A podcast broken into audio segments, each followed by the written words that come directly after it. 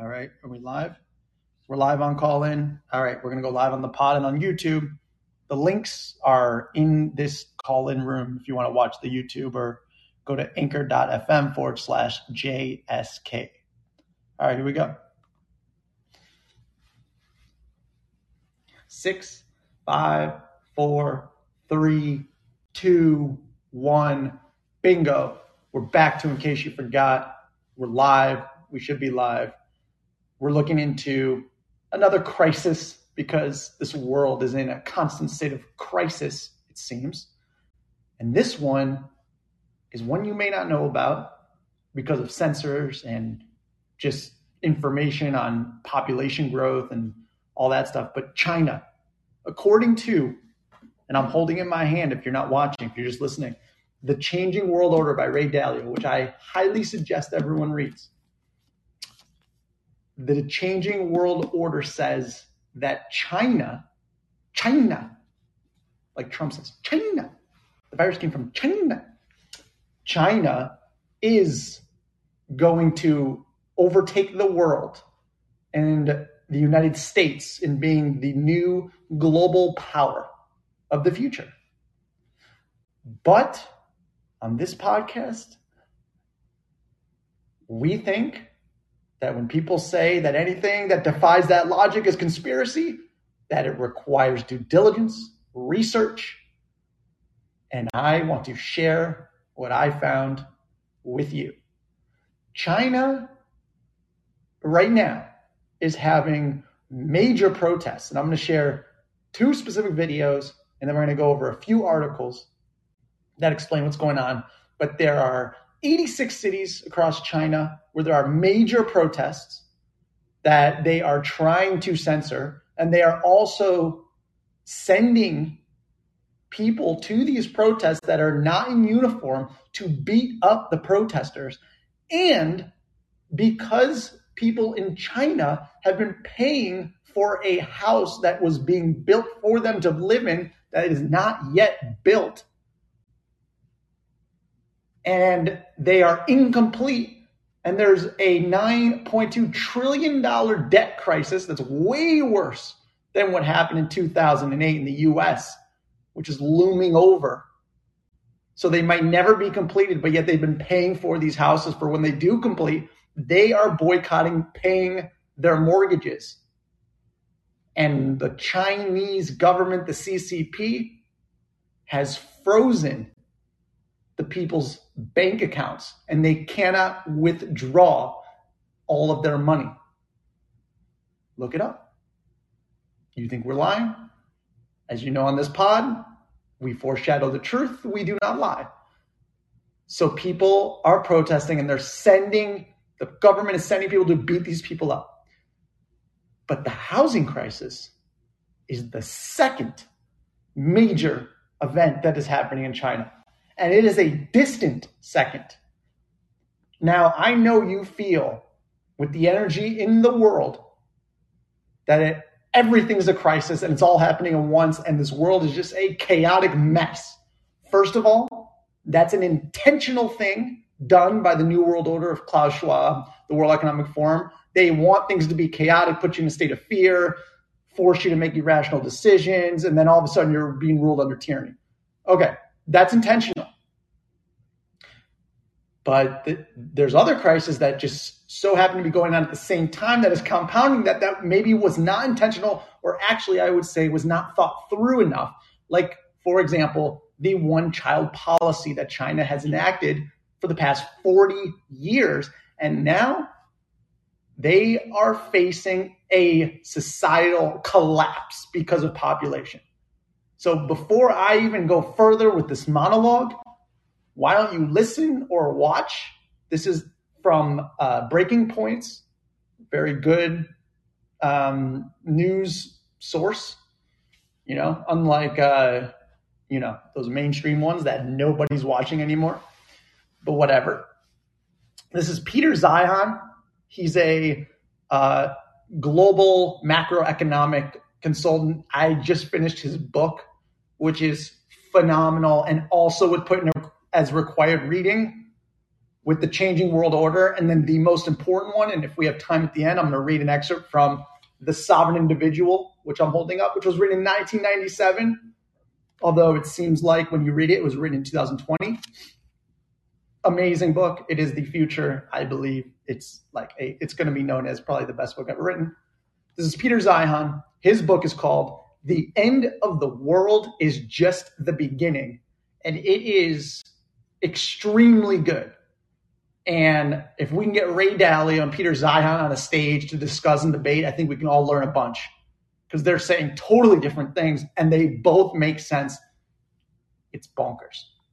So this is from Breaking Points. This is just just because we're focusing on China today and their population collapse and their housing market collapse and just the chaos. They have tanks now guarding the banks.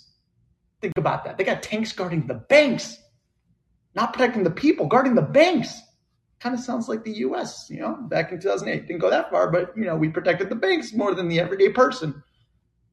Obama, listen, we're apolitical. Don't forget that. We don't care who the president is. We don't like them. We like the apolitical crowd. And if you're listening to this, you are most likely apolitical. So here we go. Take a listen or watch.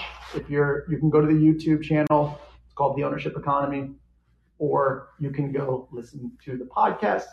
And that is anchor.fm forward slash JSK, which stands for Jonathan Scott Kogan. So this is about China. This is Peter Zeihan, very smart guy. His book is, and that's what this is from. He's promoting his book. The end of the world is just the beginning. And they ask him to discuss China, China a little more. And everyone thinks China is the big global threat that's going to take over the world after you listen to this, let's see if it expands the mind. That's what we try and do on this channel. We want to expand the mind. So, without further ado, here we go. Talk a little bit more about China because it's another part that very much goes against conventional wisdom. A lot of your thinking does. But, you know, the counter case is they've got a massive population They've been very clever about Belt and Road Initiative. They've been down securing mineral deposits in Congo and elsewhere so that they could be ahead of the game in terms of the Green Revolution, um, and that they are the U.S.'s main geopolitical competitor. Um, obviously, much of our industrial capacity went to China, and they have all the factory towns now. So, what's wrong with that analysis? Almost everything. so, uh, let's start with the demographic picture since we've already kind of established that. Uh, the one child policy has been in place for 40 years, and that means that the Chinese are running out of 30 year olds. That's just how math works. Uh, anyone who suggests that the Chinese think long term or are good at math really needs to take a closer look at their system. Uh, also, uh, with the more recent census data that has come out, they, they are now admitting grudgingly that they've overcounted their population by in excess of 100 million people.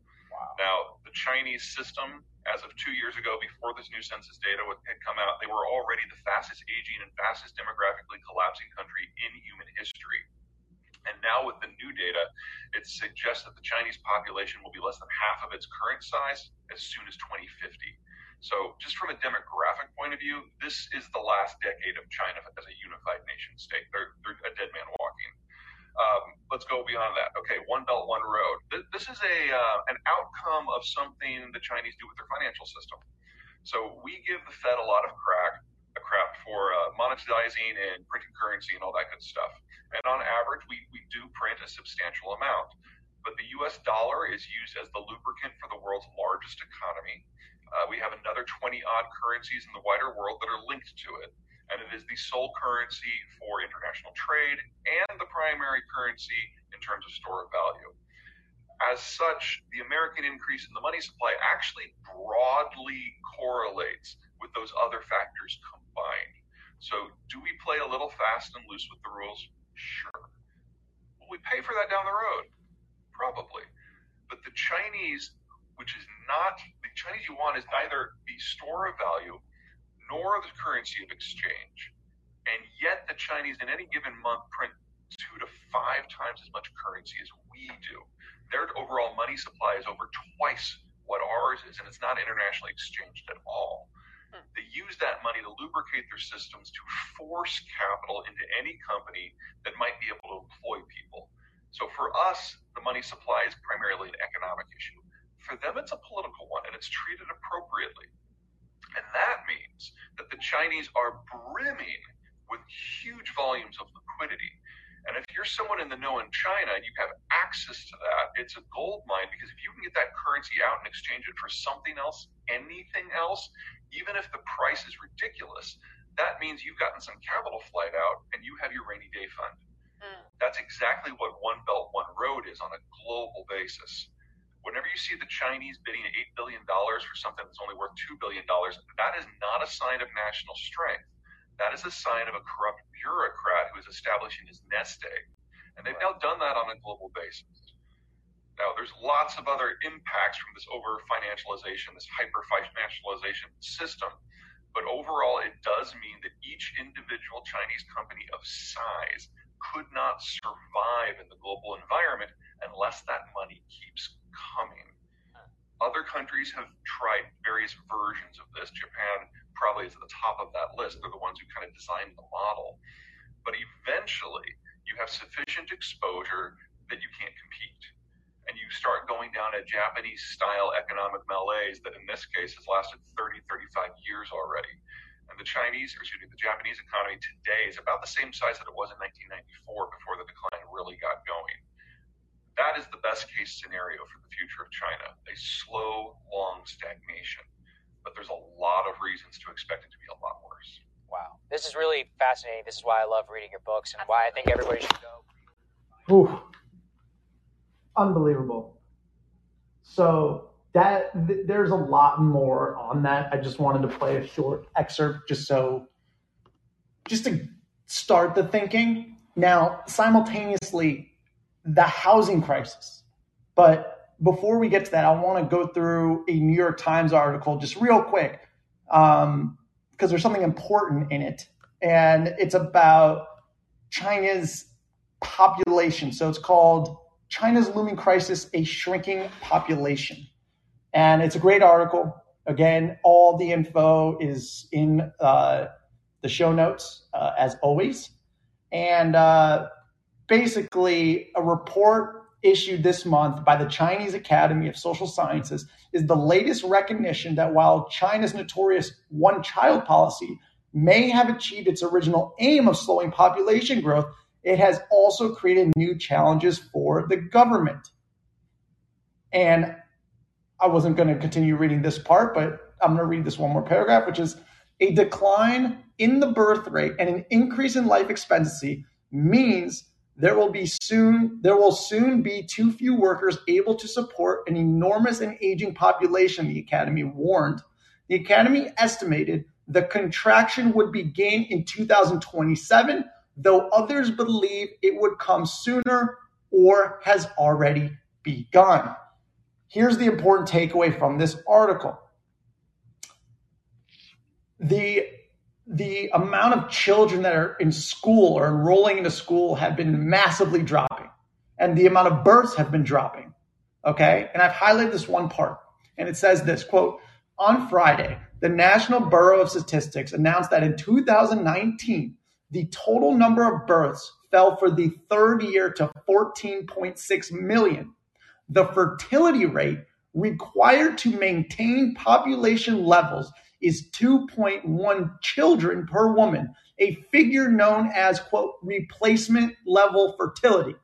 Okay. So when you hear replacement levels, that is the amount of children required per woman to keep the population as it is, to replace the old people with young people. 2.1 is that number in this research from the New York Times says the fertility rates in many advanced economies have fallen as their societies have become wealthier and older. That's a common pattern that happens the more wealthier um, your society gets, the more complacent people get, um, and then the less kids they have. And that's a continual uh, pattern that leads to a lower replacement theory, or you don't even have enough fertility to replace your population, which in China China's fertility rate has officially fallen to 1.6 children per woman, but even that number is disputed. Okay?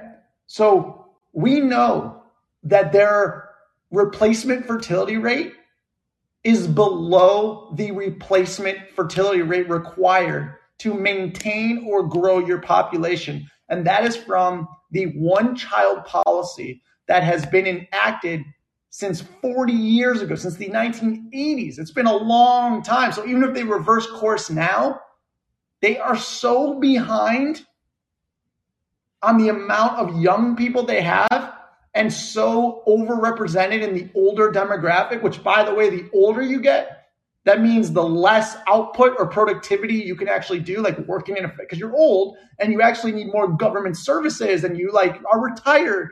And so you actually need more money to spend on those people, like fixed incomes from the government or like in here in the US, like Social Security. So it's it costs more. And usually when you have a younger population, like the millennials in the US, you can support that expenditure. In China, they don't have the millennials. They don't have a gigantic young population. So I want to go to this Brookings uh, Institute report, um, which really just nails it. Okay. It's called China's Population Destiny, the Looming Crisis. And this isn't, again, we're not even in, we haven't gotten to the housing crisis yet, which is happening simultaneously.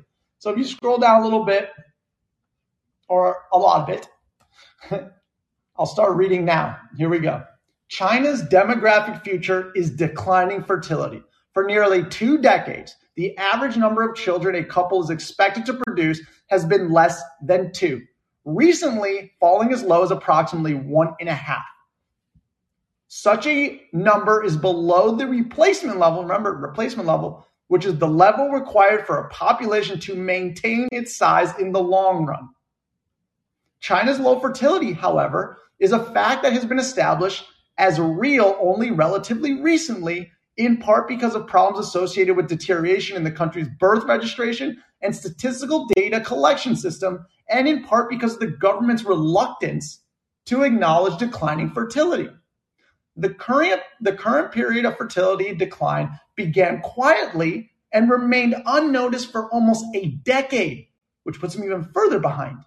When the first signs that fertility had dropped below the replacement level were reported in the early 1990s, they were quickly dismissed in the context of what was believed to be widespread underreporting of births. By the turn of the 21st century, China's demographic transition could no longer be doubted. Today, the national fertility level is around 1.5 and possibly lower, knowing how they handle their statistics and data that they share with the world, they usually overestimate or underestimate based on whatever's better for that metric. So it's around 1.5 and possibly lower. In the country's more developed regions, fertility has been even lower for more than a decade, barely above one child per couple, a level that rivals the lowest fertility rates in the world, which stays on par with the more wealthy, you know uh, a society is, the less children they usually have. The ripple effects of fertility decline have begun to emerge everywhere in China these days. In 1995, listen to this. In 1995, primary schools nationwide enrolled 25.3 million new students. In by 2008, that number had shrunk by one third to only 16.7 million. In 1990, China had over 750,000 primary schools.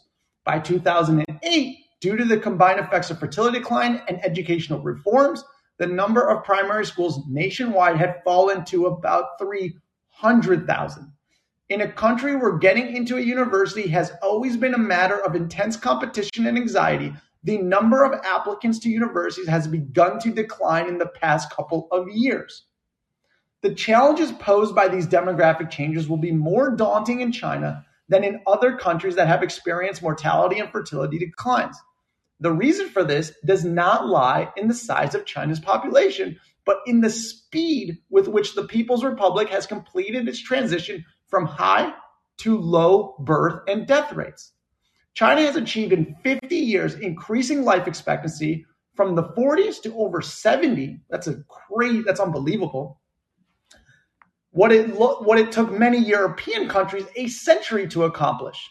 In 2000, when the ratio of income levels in the United States and China was still about 10 to 1, female life expectancy in China was only about five years below that of the United States, 75 versus 80. China, in other words, completed its mortality decline transition while per capita income was still at a very low level. Last, last part here. Major fertility reduction in China took even less time. In just one decade, from 1970 to 1980, the total fertility rate, the TFR, total fertility rate, was more than halved from 5.8 to 2.3, a record unmatched elsewhere. Total fertility rate extrapolates an average woman's fertility over her lifetime from a society's fertility rate in a given year. In contrast to Western European countries where it took 75 years or longer to reduce total fertility rate from around five to the replacement level, in China's similar decline took less than two decades.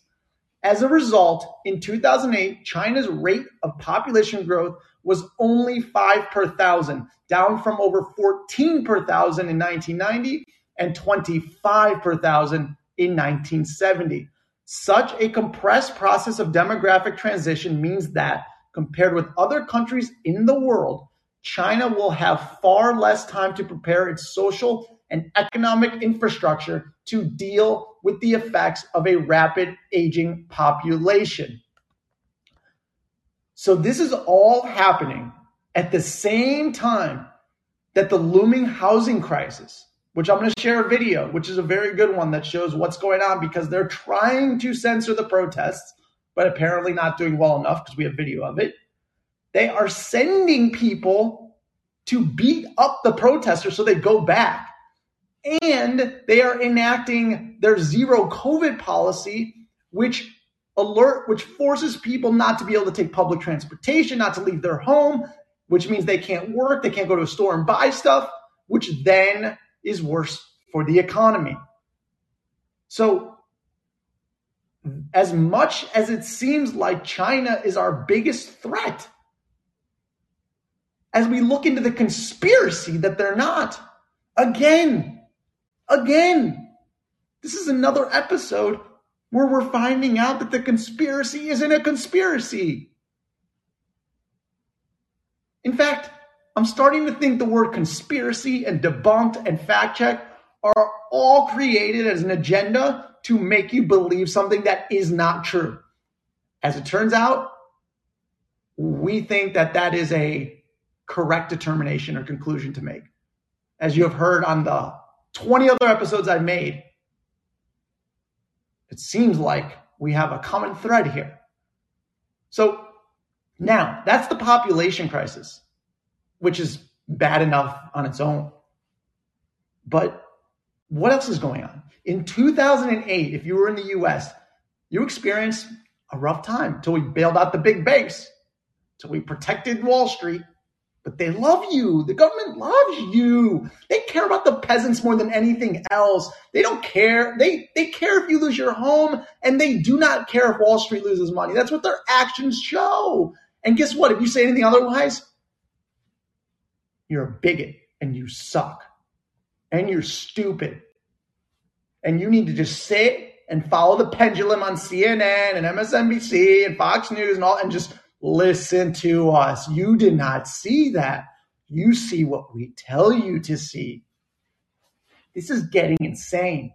And that's why I want to be able to get to this one part that this is a crazy time to be alive. It is the dissolution of nation states.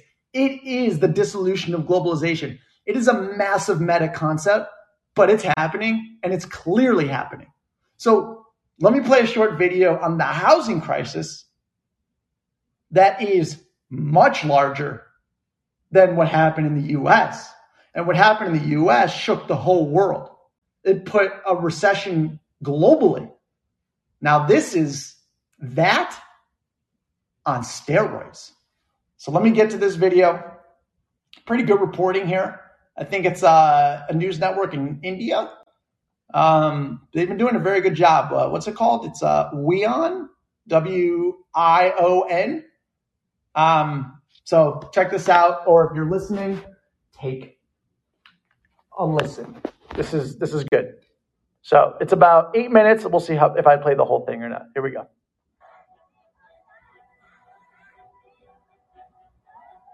Chinese citizens are defaulting on loans in 86 cities, it says. Home buyers declare mortgage strike on 230 plus projects. A 9.2 trillion debt pile causes alarm in Beijing. Banks asked to disclose the true extent of bad debts. Is the next global financial crisis brewing in China? This is the China mortgage crisis.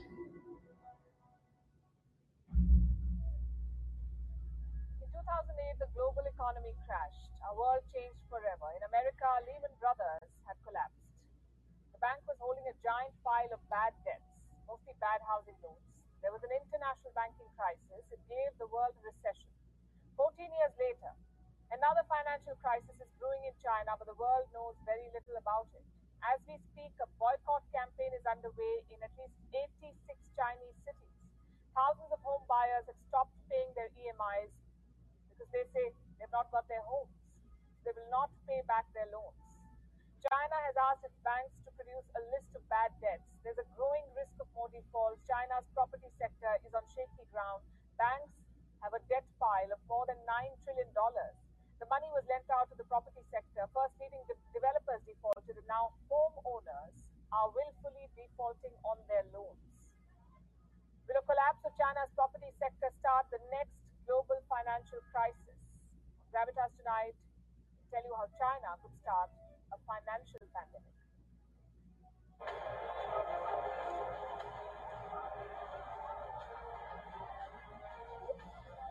Showing mass, massive attacks on the people who are protesting, and the policemen are just watching, literally beating up citizens for protesting as the depositors lose their life savings. They're punishing the depositors for protesting.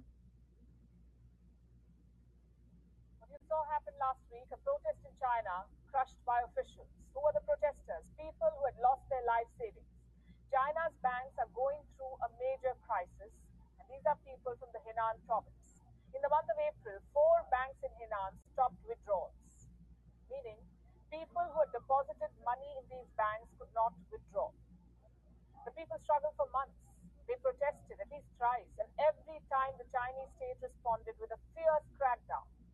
They tried their best to crush the protest, but they failed to silence the protesters. China's banking regulator has now relented. It will compensate these depositors in Henan. It's a massive climb down for the Chinese state and a win for the people. But our story does not end there. In fact, it just begins. The Henan banks are just the beginning of China's nightmare. There are many more hidden skeletons. Chinese banks have debt worth $9.2 trillion. Let me repeat that. Debt worth $9.2 trillion. This money was given out to the distressed property sector of China, mostly to home buyers. But now the money is not coming back because people have not got their homes, so they've stopped paying their EMIs. The scale of the problem is massive. This is a mortgage crisis, a mortgage revolt in China. Home buyers in more than 50 Chinese cities are defaulting on their debts, and they are doing it willingly. Said this before China's debt problem is like a cancer, and this cancer is now spreading through their economy. The repercussions could be grave, and the impact could be global. On Gravitas tonight, we'll bring you the full story. We'll tell you how the Chinese economy is staring at a collapse. We'll start with the mortgage boycott. Look at this headline China mortgage boycott data erased by censors as crisis spreads. This story broke today. And when Chinese censors swing into action, is often an indication that there is a big problem. These censors took down some documents. What was in the documents? Data about mortgage boycotts in the country, information about the projects that are stalled, images of letters by home buyers these are the people who declared they will not be paying their EMIs anymore. China is trying to hide all of this data. So, how big is the problem? In one word, massive. We have estimates. Home buyers have stopped mortgage payments in at least 100 projects. Where are these projects? In more than 50 cities. Numbers from the leaked data set suggest that the problem is much bigger According to one report, the boycott is happening in as many as 86 cities. How many projects? More than 230. How many people have stopped paying EMIs in China? We don't have the exact numbers, but a Chinese news outlet has published a report. It has pictures of the leaked data set. Now look at this. There are more than 80 entries on this list alone. 46,000 home buyers have suspended payments in 14 projects. 46,000. These projects are in central, southern, and eastern China. So people are refusing to pay EMIs in 80 cities. You can imagine the scale of the crisis. Why have they suspended payments? Because they've not got their homes, the ones that they bought. The developers have not finished those projects. Most of these projects have failed. These projects belong to the developers who recently defaulted. The biggest culprit is a name you would recognize, Evergrande. It was the largest property developer in China. Now it has the largest debt pile in the world. 35% of the projects facing a revolt today belong to Evergrande. Home buyers have every right to be angry. If they're not getting their homes, why should they keep paying their EMIs? All of this is bad news for the Chinese state because if the boycott continues, there will be more defaults. How much money are we talking about? At least $58 billion. That's the value of all the loans in delayed housing projects. How will China revive these projects? Its options are limited. China's property sector has become one of its biggest liabilities. Recent defaults have put banks such as The action and fire.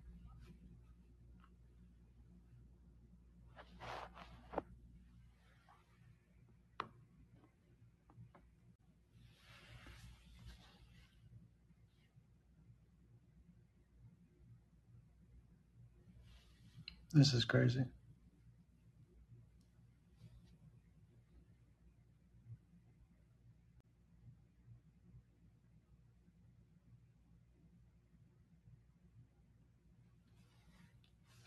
one year. 72% drop. Chinese regulators are pressing the panic button. They've told banks to come clean. China wants to know how big the mortgage debt pile is. There are plans to infuse cash into the economy. Reports say Beijing could pump $1.1 trillion. This money will go into infrastructure projects. It will lift the construction sector and, by extension, lift the Chinese economy. At least that's the hope. Chinese regulators say they will help the property sector too, but there's no plan yet. Housing projects going bust, borrowers unable to repay debt, and banks fearing a collapse. We've seen all of this before. This is exactly what happened in the year 2008, the subprime mortgage crisis in America. That's what it was. It gave the world a recession. Going by one estimate, over 2 million homes went through foreclosure then. How much did American households lose? At least $17 trillion in all. What's happening in China is eerily similar to America's subprime crisis. The bigger problem is the fact that China is trying to hide all of it. The world needs to know about China's bad loans. In 2020, it hid the spread of the Wuhan virus and the world got a pandemic. In 2022, China is hiding another crisis that could kill us.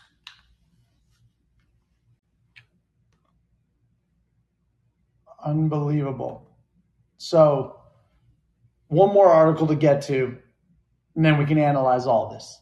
Population crisis, housing crisis, all happening at the same time, and Americans are threatened most by the rise of China, when in fact, what we're being told might be the exact opposite of what's really happening, which is the decline of China as a nation state. As promised, the last one, last article, great article on the crisis called China's Debt Bomb Looks Ready to Explode, written by a professor of government at Claremont McKenna College and non resident senior fellow of the German Marshall Fund in the United States. Confidence in the safety of Chinese banks has been badly shaken by the failure of several small banks in Henan province in April this year. In terms of their assets of about 40 billion won, which is 6 billion US dollars, and the number of customers, roughly 400,000 of them, the shuttered world banks are minions in China's financial system. The implosion of these poorly supervised and likely corrupted written financial institutions should not be surprising. but how local authorities handled the fallout is shocking, even to the most jaded observers of China's political scene. Instead of compensating the depositors, who are entitled up to 500,000 yuan, according to government regulations, officials in Henan have done everything imaginable to silence them. Hmm, what have we learned over the past couple years on when anyone or any institution tries to silence you? What have we learned? That it's a good thing or that they're trying to suffocate opposition because they can't convince you that things are going well? Hmm, I don't know. Conspiracy? Perhaps. Likely not. They initially restricted the movement of the depositors by turn, turning the COVID test code on their smartphones red, which effectively made it impossible for them to take public transportation or even drive their own cars. A public outcry meant to abandon this abusive tactic. But when several gained access to their savings in the failed banks gathered on July 10th, 2022, to protest in front of the People's Bank branch office in Zhengzhou, capital of Henan, local officials sent in a large number of thugs who viciously assaulted the depositors with uniformed police officers looking on. Ever since China began to binge on debt to fuel its growth in 2009, many have wondered how long the party could go on. To the chagrin of many bearish observers, predictions of a financial crisis have not panned out. This is a very important sentence I'm about to read. Very important sentence. Today, China's banking system is still standing despite a debt to GDP ratio of 264%. I will repeat. Today, China's banking system is still standing despite a debt to GDP ratio of 264%. When it's over 100%, it's bad. This is 264%. Perhaps because Beijing seems to be able to defy financial gravity, Fewer people these days worry that its ballooning debt could unleash a systematic crisis, but there are many warning, warning signs indicating that China may face a debt reckoning soon. Weak supervision, poor risk management, and corruption that likely drove the small rural banks in Henan into insolvency are systematic among the country's nearly 4,000 small and medium sized banks with nearly 14 trillion in assets. The most ominous warning light is clearly China's debt ridden real estate sector. China Ever, Evergrande Group, the country's largest real estate developer, you may or may not have heard this, which has borrowed more than $300 billion, has already defaulted on its bonds. I don't think that's good, is it? Is that a conspiracy? If it's not good, hmm, I don't know. They'll probably say that. More defaults seem likely because Chinese developers are on the hook for 13 billion in dollar denominated bond payments in the second half of this year. China's debt laden local governments are also facing grim prospects. Declining income from land sales because of the crisis in the real estate sector and falling tax receipts are expected to cause a 6 trillion yuan shortfall, which is roughly $900 billion in local government revenues this year. Local government financing vehicles that have borrowed heavily from banks or issued bonds will have great difficulty servicing their debt. Large banks in China are in trouble as well. Now, this is really important. This is the last couple paragraphs. This is tying into the other episode we just did, and you'll see what I'm talking about in a second, or you'll hear what I'm talking about. They have lent tens of billions to poor countries as part of China's ambitious Belt and Road Initiative. A significant portion of their credit portfolio is likely to become non performing as their borrowers are unable to service the debt due to the global economic downturn. And here's the last part, and this is what I meant by tying it all together. It comes full circle. It always does. Everything's interconnected. The most recent economic implosion and the collapse of the government of Sri Lanka will likely force their Chinese lenders who own that debt to write off a large portion of the loans. If big Chinese banks themselves face rising non performing loans abroad, they will be less able to help bail out insolvent small or medium sized banks at home. So, in the Sri Lanka episode, we talked about how China is going to switch their reserve currency in that country to the yuan as they, you know, take over the global presence and that it shows that China is a big power. But it also shows that since Sri Lanka collapsed, they're not going to be able to pay back that loan. So maybe you're not really holding that much power because you have to write it off. And then at the same time, your population is past the point of no return of replacement because of their one child policy. Has China self destructed? Are we going to see the full dissolution of one of the most powerful countries in the world by 2030? Which, by the way, funny as it may seem, coincides with the New World Order, Great Reset, Klaus Schwab, 2030, clean energy, 2030, everything 2030, 2030, 2030. And now we're going to see China implode by 2030. Now, I know a lot of you think that this is a podcast on conspiracy theories, when in fact, all it is is when we hear conspiracy theory, we do research and we have found out that they're not conspiracy theories at all, but in fact, likely truths. I want you to do the research on your own. Do your own research on the China population. Find your own statistics. Go, you can go to the sources I'm providing in the notes, or you can do independent research. I want you to fact check what I'm saying. But I don't think after you do that, you're going to argue with me that I was wrong about the population, or I'm wrong about the housing crisis, or we're seeing the collapse of a massive nation state in the next decade that is going to ripple throughout the world and it's going to hit soon. Because not only are we in the midst of the population crisis, that housing bubble is going to collapse in the next few months. And it's going to be felt throughout the world, along with famine, along with the monkeypox pandemic, which was declared a world health emergency today, as predicted on June 9th on this podcast. In the information age, everything is available. None of this stuff is a secret. I'm not a wizard or oracle. I'm just doing the research and then I'm putting it out there. And then all of a sudden, months later, it comes true and it makes me look like a genius when in fact, I'm not a genius. I mean, yeah, I'm really smart and extremely attractive and good looking and spunky and charismatic and hilarious. But that's not neither here nor there.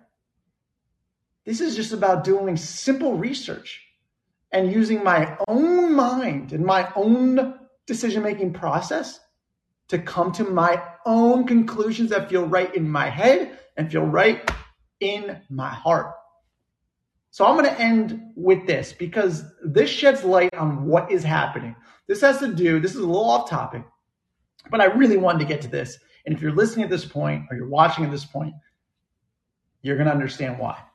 This has to do with the fall of an empire, specifically Rome, and how that is exactly what we're going through right now, and why you're not hearing this stuff on the mainstream media because it's bad for business.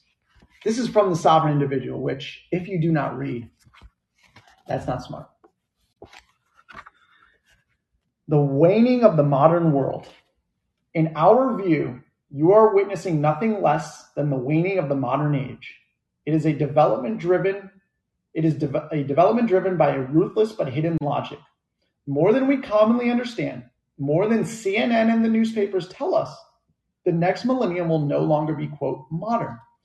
We say this not to imply that you face a savage or backward future, although that is possible, but to emphasize that the stage of history now opening will be qualitatively different from that into which you were born. Something new is coming. Just as farming societies differed in kind of from hunting and gathering bands and industrial societies differed radically from feudal or human agricultural systems, so the new world to come will mark a radical departure from anything seen before.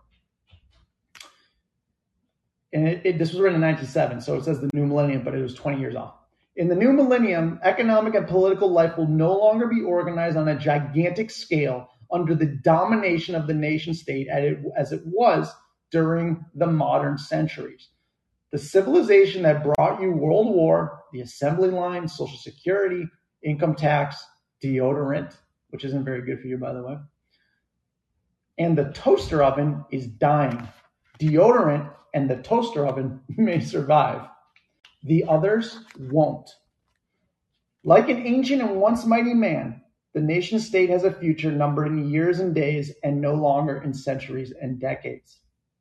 See how this ties full circle into what's happening in China and the US? Governments have already lost much of their power to regulate and compel. The collapse of communism marked the end of a long cycle of five centuries during which magnitude of power overwhelmed efficiency in the organization of government. It was a time when the returns to violence were high and rising. They no longer are. A phase transition of world historic dimensions has already begun. Indeed, the future Gibbon who chronicles the decline and fall of the once modern age in the next millennium may declare that it had already ended by the time you read this book.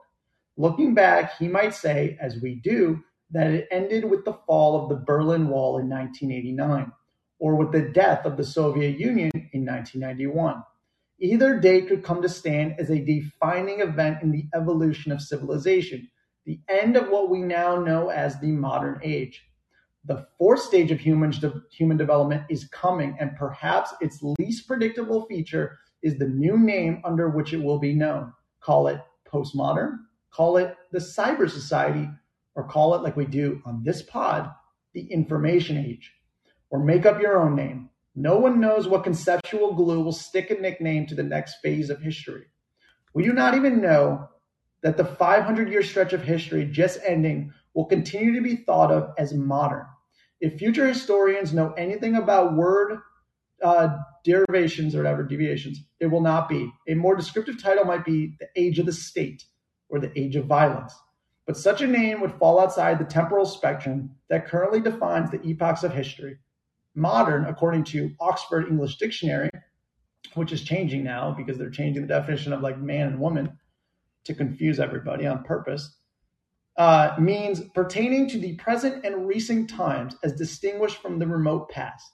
In historical use, commonly applied, in contradiction to ancient and medieval, to the time subsequent to the Middle Ages.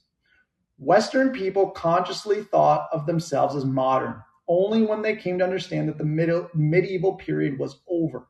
Before 1500, no one had ever thought of the feudal centuries as a middle period in Western civilization.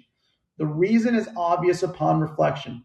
Before an age can reasonably be seen as sandwiched in the quote middle of two other historic epochs, it must have already come to an end. Those living during the feudal centuries could not have imagined themselves as living in a halfway house between an, uh, antiquity and modern civilization until it dawned on them not just that the medieval period was over, but also that medieval civilization differed dramatically from that of the Dark Ages or antiquity. Human cultures have blind spots. We have no vocabulary to describe paradigm changes in the largest boundaries of life, especially those happening around us.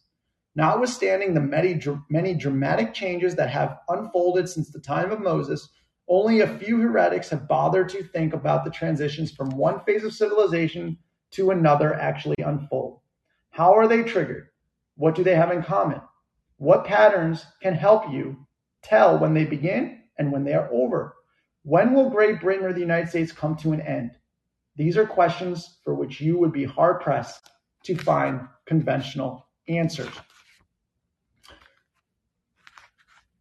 And then I want to get into exactly why it takes so long for us to recognize that it's the dissolution of the the nation state, even though it's going on and will go on for many years, but we don't recognize it for possibly centuries, where people didn't recognize Rome follow, uh, falling until centuries later. And I'm going to read that part right now because it's super interesting. And we'll end on this. The taboo on foresight. To see outside an existing system is like being a stagehand trying to force a dialogue with a character in play. It breaches a convention that helps keep the system functioning. Every social order incorporates among its key taboos the notion that people living in it should not think about how it will end and what rules may prevail in the new system that takes its place. Implicitly, whatever system exists is the last or the only system that will ever exist. Not that this is so ba- uh, baldly stated. Few who have ever read a history book would find such an assumption realistic if it was articulated. Nonetheless, that is the convention that rules the world. Every social system, however, strongly or weakly it clings to power, pretends that its rules will never be superseded. They are the last word, or perhaps the only word. Primitives assume that theirs is the only possible way of organizing life. More economically complicated systems that incorporate a sense of history usually place themselves at its apex, whether they are Chinese mandarins in the court of the emperor, the Marxist nomenklatura in Stalin's Kremlin, or members of the House of Representatives in Washington. The powers that be either imagine no history at all or place themselves at the pinnacle of history in a superior position compared to everyone who came before and the vanguard of anything to come. This is true for practical reasons. The more apparent it is that a system is nearing an end, the more reluctant people will be to adhere its laws. Any social organization will therefore tend to discourage or play down analysis that anticipate its demise. Sound familiar? This alone helps ensure that history's great transitions are seldom spotted as they happen. If you know nothing else about the future, you can rest assured that dramatic changes will be neither welcomed nor advertised by conventional thinkers. You cannot depend upon conventional information sources to give you an objective and timely warning about how the world is changing and why. If you wish to understand the great transition now underway, you have little choice but to figure it out yourself, like we're doing on this podcast. Beyond the obvious, this is the last part and this will sound this will make a lot of sense of why you're finding out the truth on this ridiculous podcast and not through conventional outlets beyond the obvious this means looking beyond the obvious the record shows that even transitions that are undeniably real in retrospect may not be acknowledged for decades or even centuries after they happen consider the fall of rome it was probably the most important historic development in the first millennium of the Christian era. Yet, long after Rome's demise, the fiction that it survived was held out to public view, like Lenin's embalmed corpse. No one who depended upon the pretenses of officials for his understanding of the quote news would have learned that Rome had fallen until long after that information ceased to matter. The reason was not merely the inadequacy of communications in the ancient world. The outcome would have been much the same had CNN miraculously been in business running its videotape in September of 476. That is, when the last Roman emperor in the West, Romulus Augustulus, was captured in Ravenna and forcibly retired to a villa in Campania on a pension. Even if Wolf Blitzer had been there with minicams recording the news in 476, it is unlikely that he or anyone else would have dared to characterize those events as marking the end of the Roman Empire. That, of course, is exactly what latter historians said happened. CNN editors probably would not have approved a headline story saying, quote, Rome fell this evening. The powers that be denied that Rome had fallen. Peddlers of, quote, news seldom are partisans of controversy. Oh, wow, we never, yeah, not, I'm sure you guys don't know that. Yeah, that, that's a, that must be a, uh, that must be a conspiracy.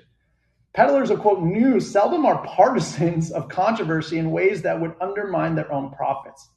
That they may be partisan, They may even be outrageously so, which we have learned in the past couple of years. But they seldom report conclusions that would convince subscribers to cancel their subscriptions and head for the hills, which is why few would have reported the fall of Rome, even if it had been technologically possible. Experts would have come forth to say that it was ridiculous to speak of Rome falling. To have said otherwise would have been bad for business and perhaps bad for the health of those doing the reporting. The powers in the late 5th century Rome were barbarians, and they denied that Rome had fallen. But it was not merely a case of authorities saying, quote, don't report this or we will kill you, close quote. Part of the problem was that Rome was already so degenerate by the later decades of the 5th century that its quote, fall genuinely eluded the notice of most people who lived through it. In fact, it was a generation later before Count Marcellinus first suggested that, quote, the Western Roman Empire perished with this Augustulus. Many more decades passed, perhaps centuries, before there was a common acknowledgement that the Roman Empire in the West no longer existed. Certainly, Charlemagne believed that he was a legitimate Roman Empire in the year 800. The point is not that Charlemagne and all who thought in conventional terms about the Roman Empire after 476 were fools. To the contrary, the characterization of social developments is frequently ambiguous. When the power of predominant institutions is brought into the bargain to reinforce a conventional conclusion, even one based largely on pretense, only someone of strong character and strong opinions would dare contradict it. That's you, by the way. If you try to put yourself in the position of a Roman of the late 5th century, it is easy to imagine how tempting it would have been to conclude that nothing had changed. That certainly was the optimistic conclusion. To have thought otherwise might have been frightening. And why come to a frightening conclusion when a reassuring one was at hand? After all, a case would have been made that business would continue as usual. It had in the past. The Roman army, and particularly the frontier garrisons, had been barbarized for centuries. By the third century, it had become regular practice for the army to proclaim a new emperor. By the fourth century, even officers were Germanized and frequently illiterate. There had been many violent overthrows of emperors before Romulus Augustus, Augustulus, but was removed from the throne. His departure might have seemed no different to his contemporaries than many other upheavals in a chaotic time, and he was sent packing with a pension. The very fact that he received a pension, even for a brief period before he was murdered, was a reassurance that the system survived. To an optimist, Odoacer who deposed Romulus Augustulus, reunified rather than destroyed the empire.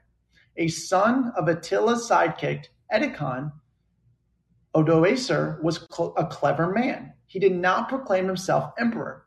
Instead, he convened the Senate and prevailed upon its too suggestible members that they offer the emperorship and thus sovereignty over the whole empire to Zeno, the eastern emperor in a faraway Byzantium.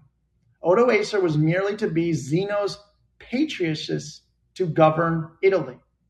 As Will Durant wrote in The Story of Civilization, these changes did not appear to be the fall of Rome, but merely uh, negligible shifts sorry, on the surface of the national scene. When Rome fell, Odoacer said that Rome endured he, along with almost everyone else, was keen to pretend that nothing had changed. They knew that the glory that was Rome was far better than the barbarism that was taking its place. Even the barbarians thoughts. W. Prevet Orton wrote in the shorter Cambridge medieval history, the end of the fifth century, when, quote, the emperors had been replaced by barbaric German kings, was a time of persistent make believe people. We're in that time right now, but we don't recognize it. We're seeing the dissolution of the nation state. We're seeing the dissolution of China happening faster. We're seeing the end of globalization, which massively changes how things are built, manufactured, created, sold, sent, shipped, how countries do business with one another. This is massive. But the reason we don't want to see it is because it's scary. It's really scary. Everything that you have known is about to be uprooted and changed. Is it going to get worse? No, not necessarily. I think it's going to get better, but it's going to be different. And just as people didn't recognize the fall of Rome when Rome actually fell for centuries, how long is it going to take to realize that the nation states are falling? And I know we all feel the energy in the air that something is going on that isn't right these past couple years. And it's such a meta feeling that everyone in this world has it. And I know they do. Everyone I talk to says they, they feel it too. It's society evolving and changing just like it always has throughout all of history. This is nothing new. It just hasn't happened in your lifetime. But that doesn't mean it hasn't happened over and over and over again in history because it has. So when they say things are once in a generation, but yet you haven't experienced it in your generation, doesn't mean it's not going to happen. So is it a bad thing that the status quo isn't going to be the status quo anymore? No, absolutely not. But do we need to prepare for a different type of sovereignty in the future? perhaps individual sovereignty as opposed to nation state sovereignty because we're seeing the dissolution of nation states? I think so. And the sooner we understand what's happening and how all these parts of the machine relate to one another and affect us and our loved ones and our family, the better we can prepare for a much better future. That isn't a bad thing, it's just different. So I will end with this. It's more important now than ever to do your own research, to not take things at face value that say debunk, that say fact check, that say conspiracy. Those are conventional outlets that are trying to keep a certain narrative to hold their own power for the long term. That will fail. And now you can verify and find out the truth with anything by just going on the internet and doing your own research, just like I do on this podcast. I just share my findings with you, and then I always say, go do the research on your own, go look at the resources in the show notes, or go find your own sources and either quote unquote debunk it or verify it. I'm not here to spew false narratives. I have no incentive. I'm not paid by big pharma. I'm not paid by old establishment corporations that have been paying for CNN Fox News and all that stuff for all these years. Uh uh-uh. uh. I am an independent media. I'm here for humanity. That is the truth. And we're going to see these smaller communities pop up that you willingly join and be a part of. And that's a good thing because the closer decisions are to you, the better decisions that can be made for you. The further away or more broad brushed a decision is for an entire massive population, probably the worst decision it will be for a high percentage of those people. It doesn't need to be that way anymore. But the conventional news outlets are going to do everything they can to keep their business model and their power because without it, they do not have a business and it's over for them.